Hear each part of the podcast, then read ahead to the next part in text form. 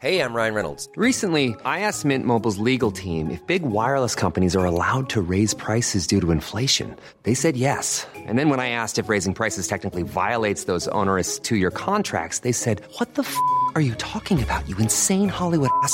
F- So to recap, we're cutting the price of Mint Unlimited from $30 a month to just $15 a month. Give it a try at mintmobile.com slash switch. $45 upfront for three months plus taxes and fees. Promo rate for new customers for limited time. Unlimited more than 40 gigabytes per month. Slows. Full terms at mintmobile.com. Hello and welcome to 929, the award winning podcast from Fiverr.com. As always, I'm Eshaan Akbar here to offer another miniature moment of inspiration. On this episode, we'll be soundtracking your day with inspiring advice from the multi award winning film composer David Arnold. without meeting him and realizing at that time that we both kind of wanted something similar, none of this other stuff would have happened. In a career that has been going for nearly four decades, David Arnold has always impressed with his boldness. He symphonically jetted across the universe, patriotically liberated Earth from an alien invasion, and reinvigorated 007's orchestral action with state of the art beats. And in this episode, we're discussing what to do with a blank piece of paper and how you make your mark. As anyone can get a brush and stick it in some paint and just slash at the canvas or flick it or put their hand in it, and you'll have something. So, with time of the essence, let's hit record and listen in on my conversation with the great David Arnold. So, David, what is the lesson you want to tell our listeners today? The lesson that I'd like to exchange with everyone is when you are faced with a blank piece of paper and you don't know what to put on it, just make a mark. I had a piece of advice when I was 16 and I was at sixth form, Luton Sixth Form College, uh, and I was in my art class and I was staring at a blank canvas.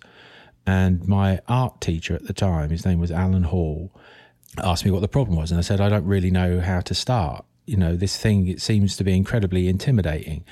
Uh, when you are faced with a blank canvas, or a, you know, if you're a chef, it's an empty plate, or if you're a writer, it's a you know a blank piece of A4.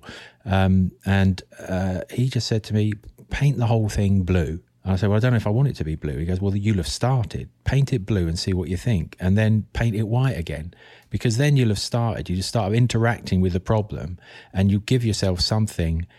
to think about. So the best thing to do is to do something, no matter what that is, no matter how profound or idiotic or childish or stupid or mature, you'll have done something. And at that point, you have perspective.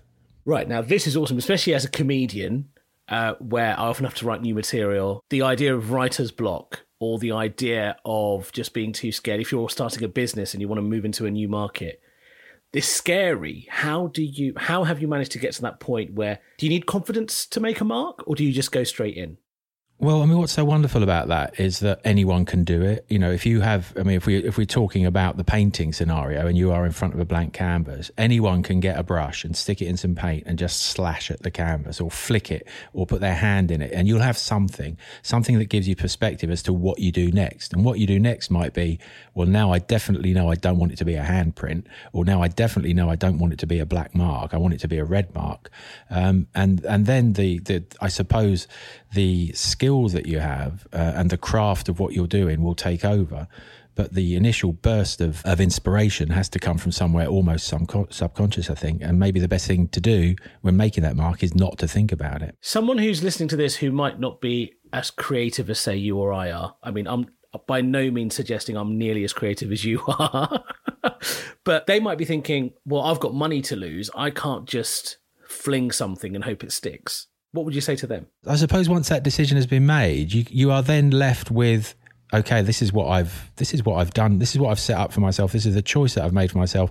Do I actually still really want to do that? And then you've got a point of perspective, a start and an end point where you can say maybe that wasn't the right thing to do and maybe it's but but it's only when you commit to something mm. that you know whether it's the right or the wrong thing. And then after that it's instinct.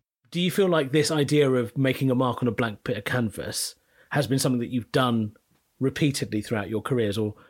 Yes i mean to a certain extent well, you know with a bit of experience you're slightly better positioned. Uh, but but in those early days uh, i think you know the, the the the idea of having to make the decision about making the mark is once you've been offered the job.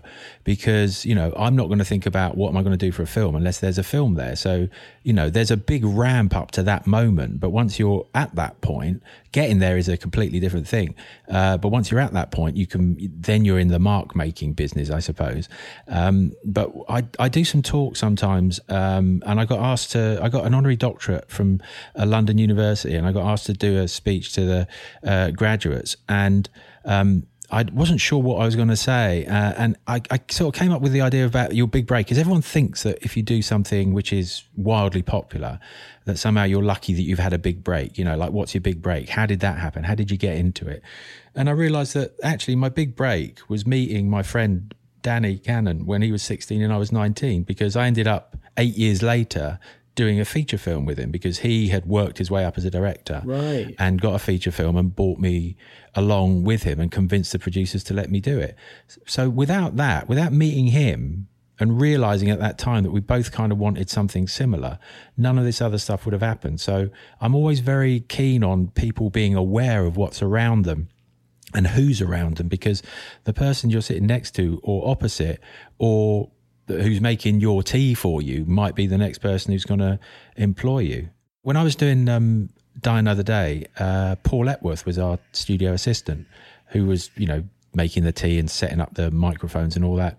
And then a few years later, he wins an Oscar for writing Skyfall with Adele. Um, Wow. You know, talk about going full circle. But I mean, th- these are extraordinary things. And um, so you never know, you know, you never know who you're going to be in a room with or next to or on a bus next to. How do I win a Grammy?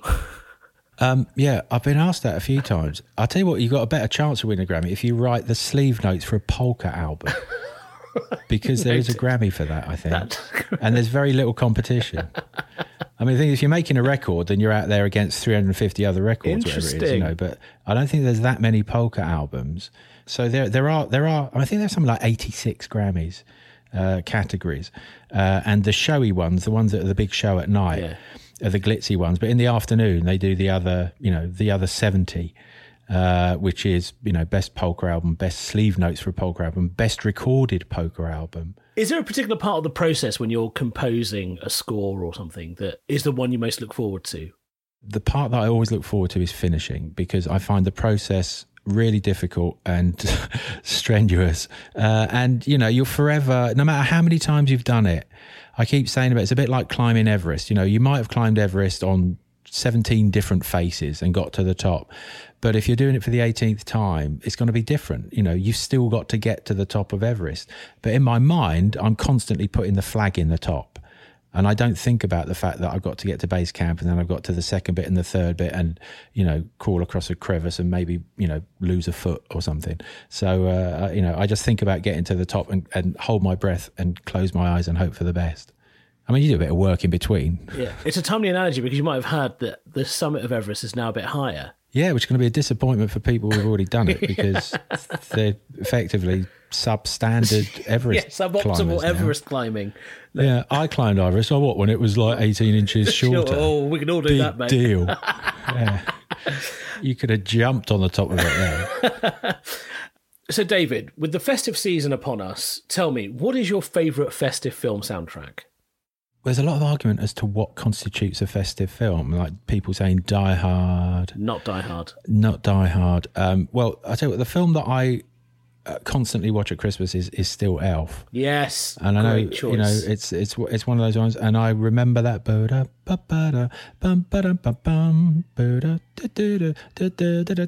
yeah. One of those things that you just never forget, and and uh, yeah, John Debney wrote the score, and it's uh, it's it's it's lovely. So that ma- well, Home Alone is quite a good one. Does that count as a Christmas one? Home Alone Yes, Two was a Christmas, good. wasn't it? That was Christmas, yeah. But I keep thinking that the the music for the first one always feels quite Christmassy because it's quite tinkly. Well, David, look, thank you so much for giving us your time. You've really inspired me that when I'm faced with a blank piece of paper, I want to start by making a mark. Well, you're very kind for asking. Thank you very much, and a happy Christmas to everyone.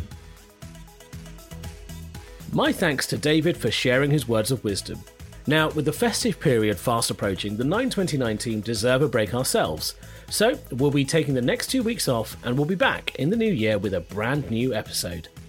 Remember, 929 is a Fiverr podcast, and if you begin suffering from podcast withdrawals, you can always go back and listen to any of our previous award winning episodes. I've been Eshaan Akbar, and thanks for listening.